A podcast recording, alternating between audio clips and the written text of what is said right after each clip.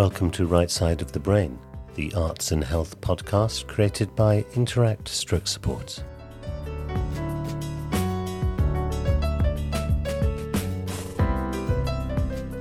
Our guest this week is the artist, illustrator, and stroke survivor Lynn Rutherford.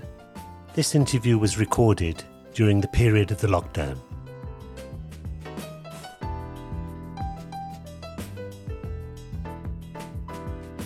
Uh, Lynn Rutherford, welcome to Right Side of the Brain. Oh, thank you very much. Thank you. Um, so, Lynn, let's start at the very beginning. Could you tell us about your childhood?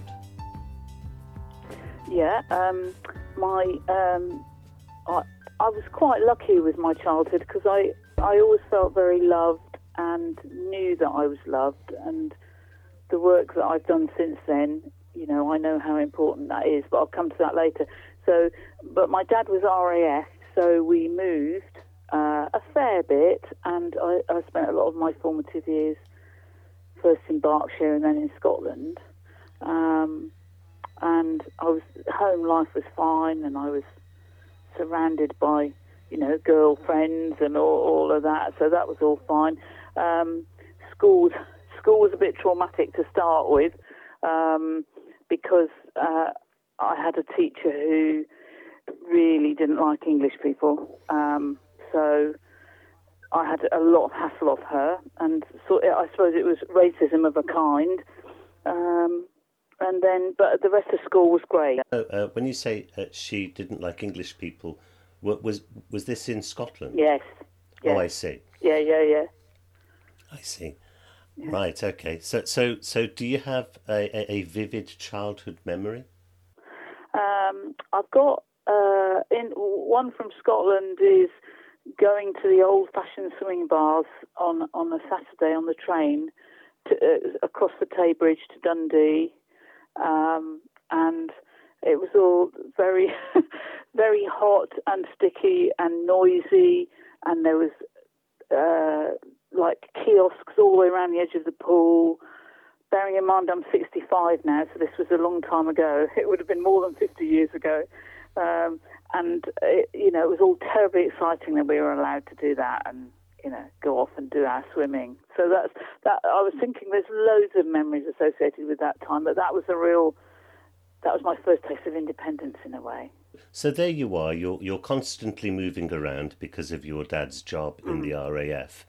What were your aspirations uh, when you were growing up?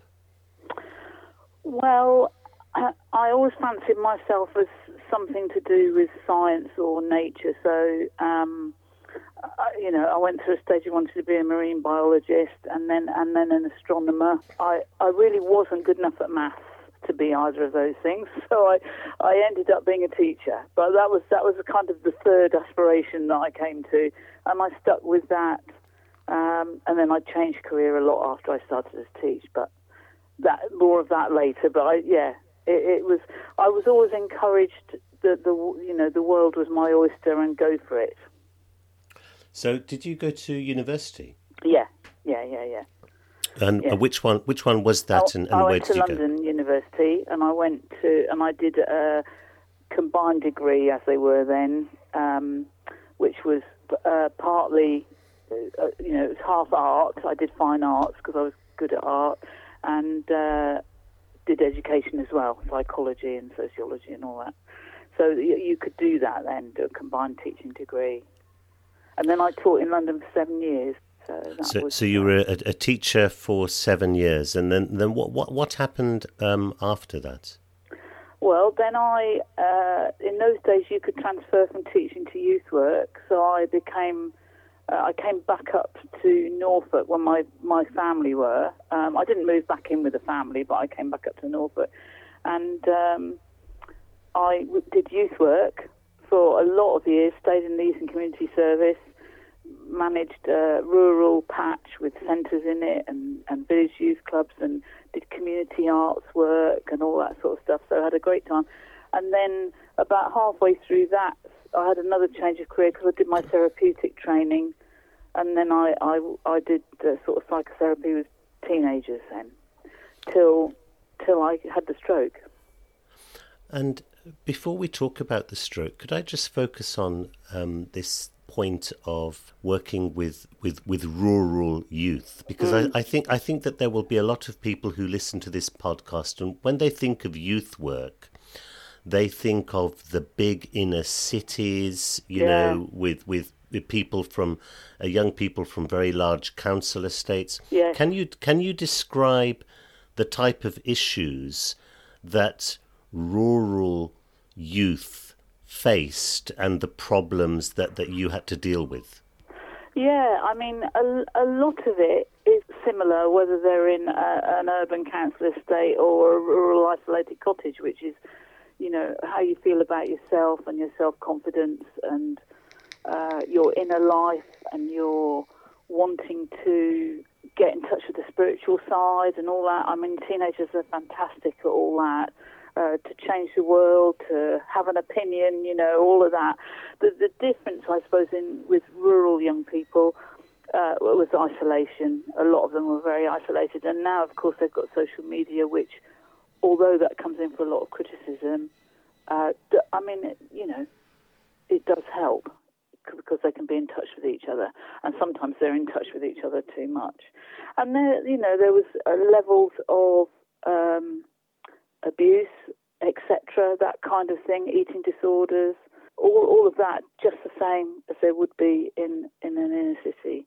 Um, and you get some great people helping to be youth workers and training to be youth workers who who haven't forgotten what it was like to be a teenager and go through that transition. You're working away with, with young people. Um, could you then describe what happened with regards to the circumstances of your stroke? Yeah, I mean, I'd um, I'd finished with the county council and I was working at MAP, which is a big um, charity project in Norwich, still doing therapeutic work with young people. Uh, so I was everything was kind of normal. Um, I was doing some work in schools as well, and I was fairly stressed, I think, because I'd, I'd lost my dad a few years before, and my mum was finding it really hard, and I'm an only one, so you know it it all came down to me to look after my mum. So I found that all quite stressful. My husband had just been diagnosed with Parkinson's and wasn't very well. Um, so you know, lo- lots happening. But other than that, I was fine. And so the, the the day of the stroke, we'd been to, like so many people do, had a perfectly normal day. Went to a plant fair, bought some stuff for the garden, came back, saw a friend for a cup of tea, and then from then on, I don't remember. Um, my husband said that I came into the room and said something terrible is happening. I think I'm having a stroke, and he called the ambulance. The ambulance was very quick. It was only about 20 minutes. Um, and I don't remember any of that until I woke up about three weeks later. And then I had another three weeks in hospital. So I had six weeks in all. And they they thought that I was going to die. The hospital thought that I was going to die. So um, it was it was frightening in retrospect for me. Um, I know that you say that you obviously can't remember a, a lot of what happened there. Mm. But what's interesting in what you have just said is that you said to your husband, "I think I'm having a stroke." The mm. the, impl- the implication being that you knew what a stroke was. Yes, I mean I haven't had any direct experience in the family, but um, yeah, I, I I knew that, that that feeling of being lopsided and being unable to correct my balance. I think that was that was probably what was happening, but I don't remember. And did you say that you were in the hospital, or you, you were you were you in, in a coma for, for three weeks? Yeah, I was out. Yeah, completely. Yes. Yeah. And yeah. you you you come out of the uh, coma, and uh, you find out later that people thought that you just weren't going to make it at all. So this was a very, yeah. very severe stroke. Was this a, a bleed? It was uh, a bleed, on... yeah, not right. a clot, yeah. Right. So what what happened after that? What what was your rehabilitation like? They were fantastic in the hospital because um, they kind of understood that you need to try things out, and sometimes not be successful at it. You know, like I would overbalance occasionally, or you know, and they were very, they were very sort of matter of fact and friendly and caring, without being in your face. So they were, they were just great. And I had um, some physio walking, you know, walking up and down stairs because they won't let you home until you can do all that. Um, I couldn't, I couldn't remember numbers and my you know, bank cards or any of that. So my stepdaughter, my husband's daughter, was absolutely fantastic with all that. And I had loads of visitors, and I think they, friends and family, grandchildren and stuff, and I'm sure all of those got me going, if you get my drift, you know, mm. made me more keen to get well, if you like. So um, I was really ready to come home. by the time I by the time I finally came home, the only thing I was left with um, was double vision, um, so I wasn't driving to start with, and it took me a while to get strength back. I think was the other thing. Mm. You know, I felt quite weak. Yeah, um, yeah. Um, I I recently did uh, uh, an interview with uh, Juliet Bouverie, who's the chief executive of the Stroke Association. Yeah.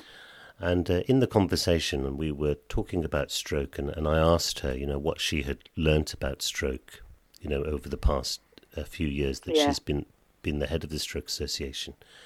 And she made a very interesting comment, which was that uh, when she first took over, she was told by numerous professionals and experts that people could only make a recovery up to a certain period of time, up to about you know, six months, and mm. after six months, that's it. That, that you mm. know, whatever recovery you have made, it's not going to improve after that. Mm. Um, but we have encountered so many people who defy that and who have improved, you know, many many years later. I'd just yeah. like to know your experience and views of, of that. I, I'm with you on that one. I think. I mean, but I but I think the recovery that you make to start with if you were doing a graph, is quite steep.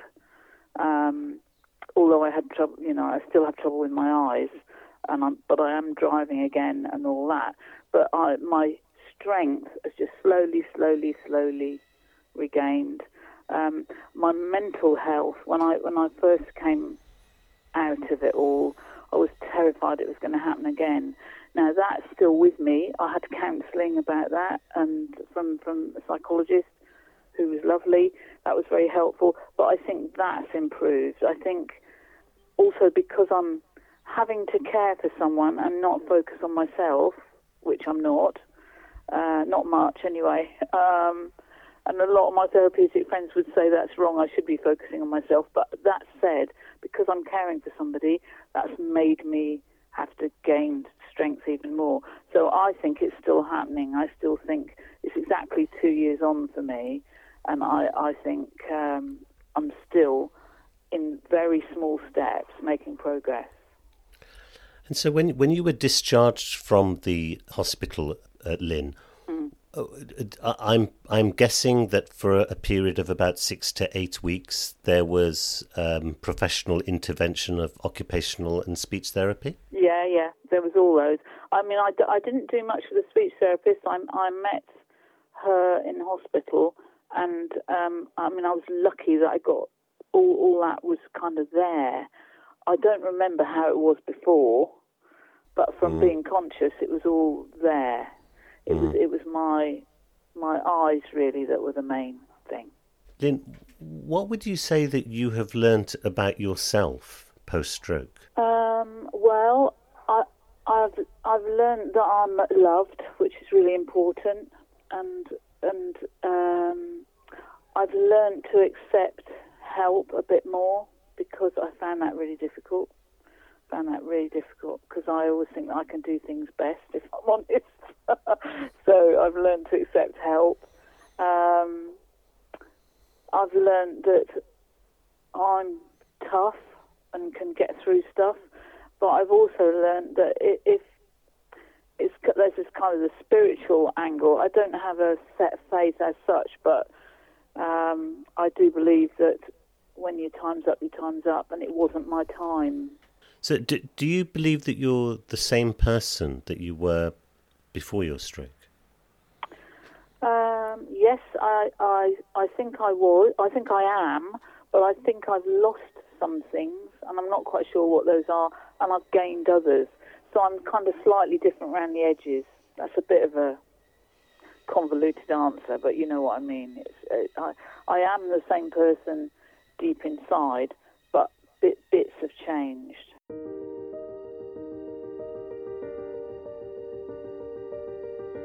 Yeah, yeah. Actually, that uh, that that reminds me of of a a play that the writer Nell Dunn wrote called uh, Lost and Found, which was about stroke.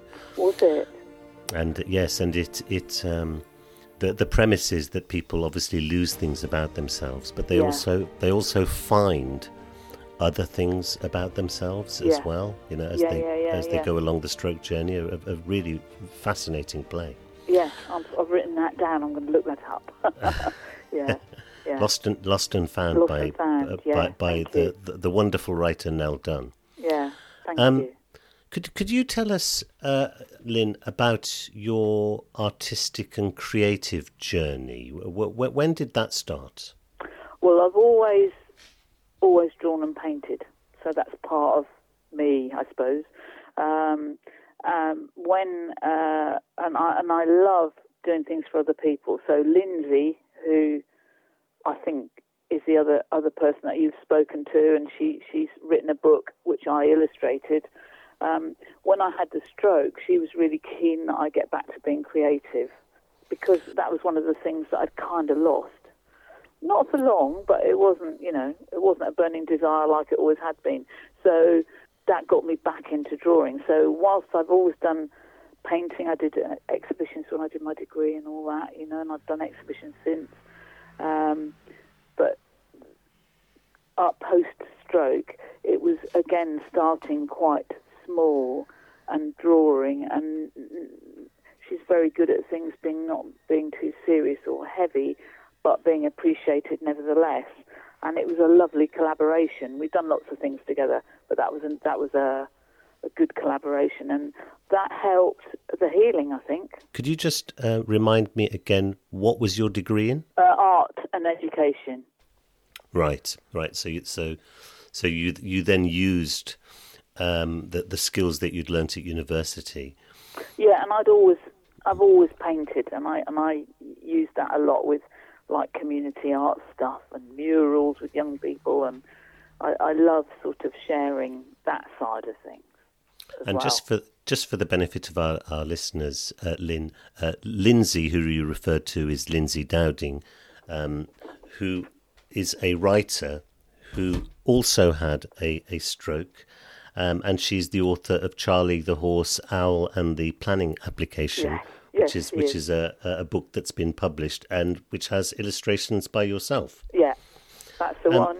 Yeah, As I understand it, uh, she's a writer. You're you're an illustrator and an artist. You both have strokes. You both end up in the same hospital. Yes.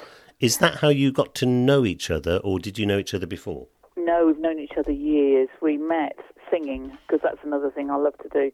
We met in a choir, oh, well over 20, 25 years ago, and have been friends and collaborated on silly charity concerts and all sorts of stuff together. Yeah, so she's she's been a real. She's kind of the inspiration, and I pad out a few of the details. so we get on very well. We're good at different things. Good at different things.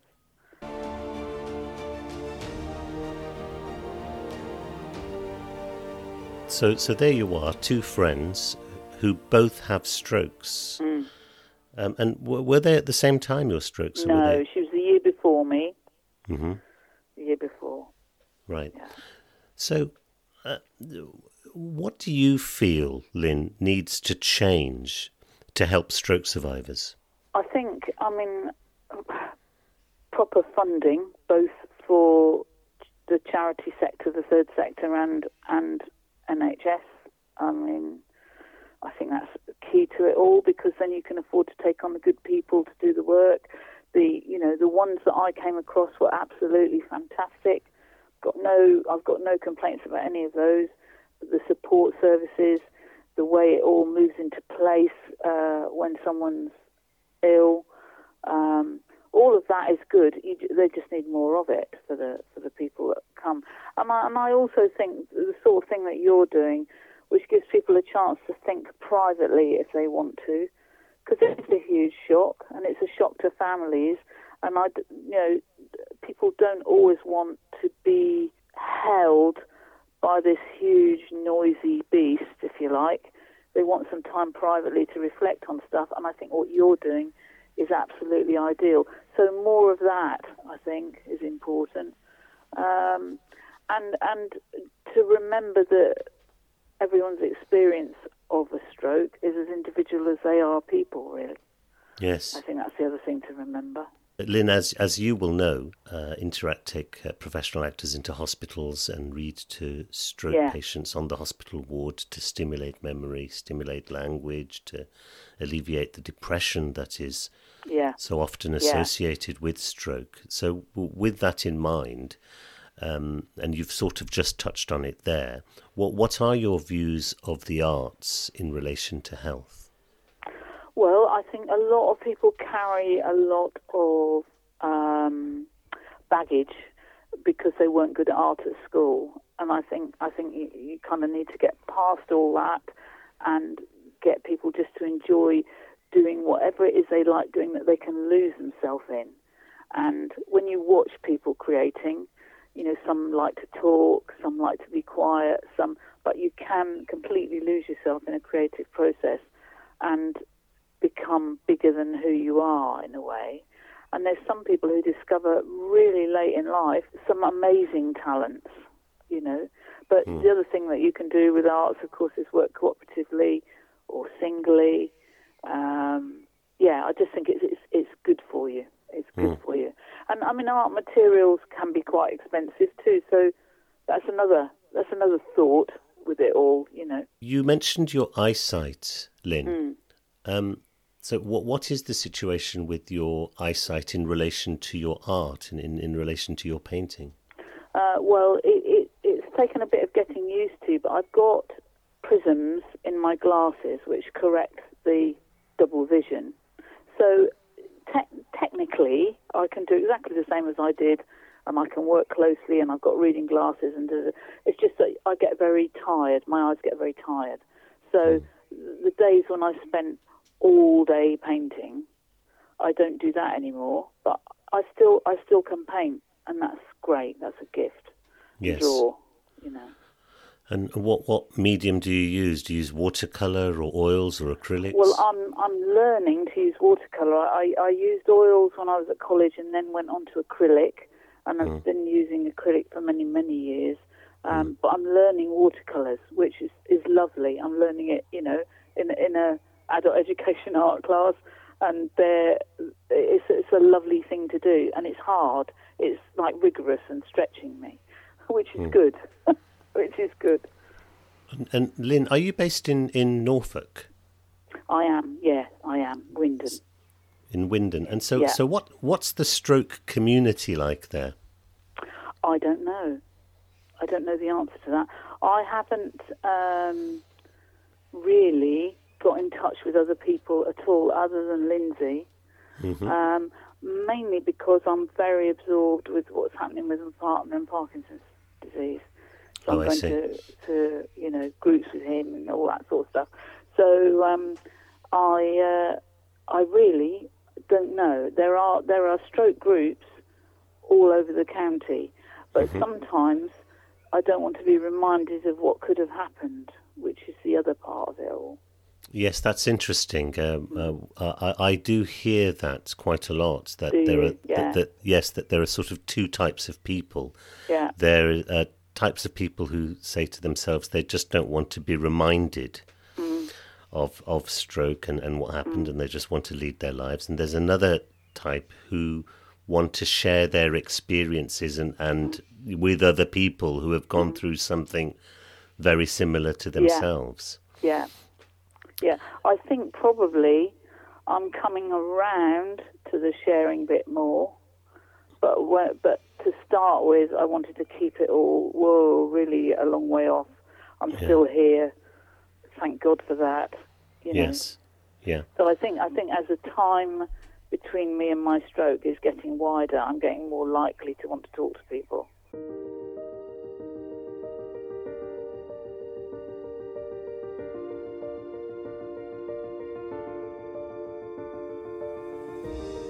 And so, what what does the future hold for Lynn Rutherford?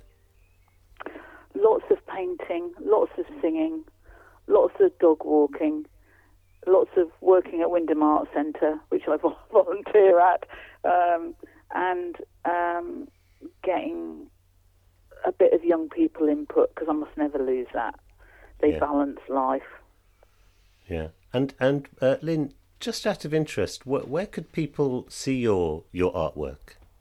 Well, uh, the last exhibition that I did was at Wymondham Art Centre, so it, it, it'll be building up a, a supply to go into a new exhibition. So, because I haven't got I haven't got that much left, and what I have done is for people. Like I've done a watercolour for Lindsay of where she lives up on Yell. So um, I've got to build up a stock, and then I'll be doing hopefully next year or the year after, probably another exhibition at and anything that Lindsay does that's sort of creative and booky that requires illustration, I might find myself involved in that as well. Yes, there might be a, a, a, a, a yes, kn- knowing um, uh, Lindsay Dowding, there might be another book yeah, uh, that she'll be she'll be yeah, planning. yeah, yeah, yeah. Lynn Rutherford, thank you so much for being on Right Side of the Brain. You're most welcome. And if if I can help the project, which is at a slight distance from where I am, I'm really happy to. If you wanted to give me a ring anytime. That was Lynn Rutherford. For more information on our work, please do visit our website at www.interactstrokesupport.org. And if you're feeling generous, please do click on the big red donate button. We very much look forward to your company on the next edition of Right Side of the Brain.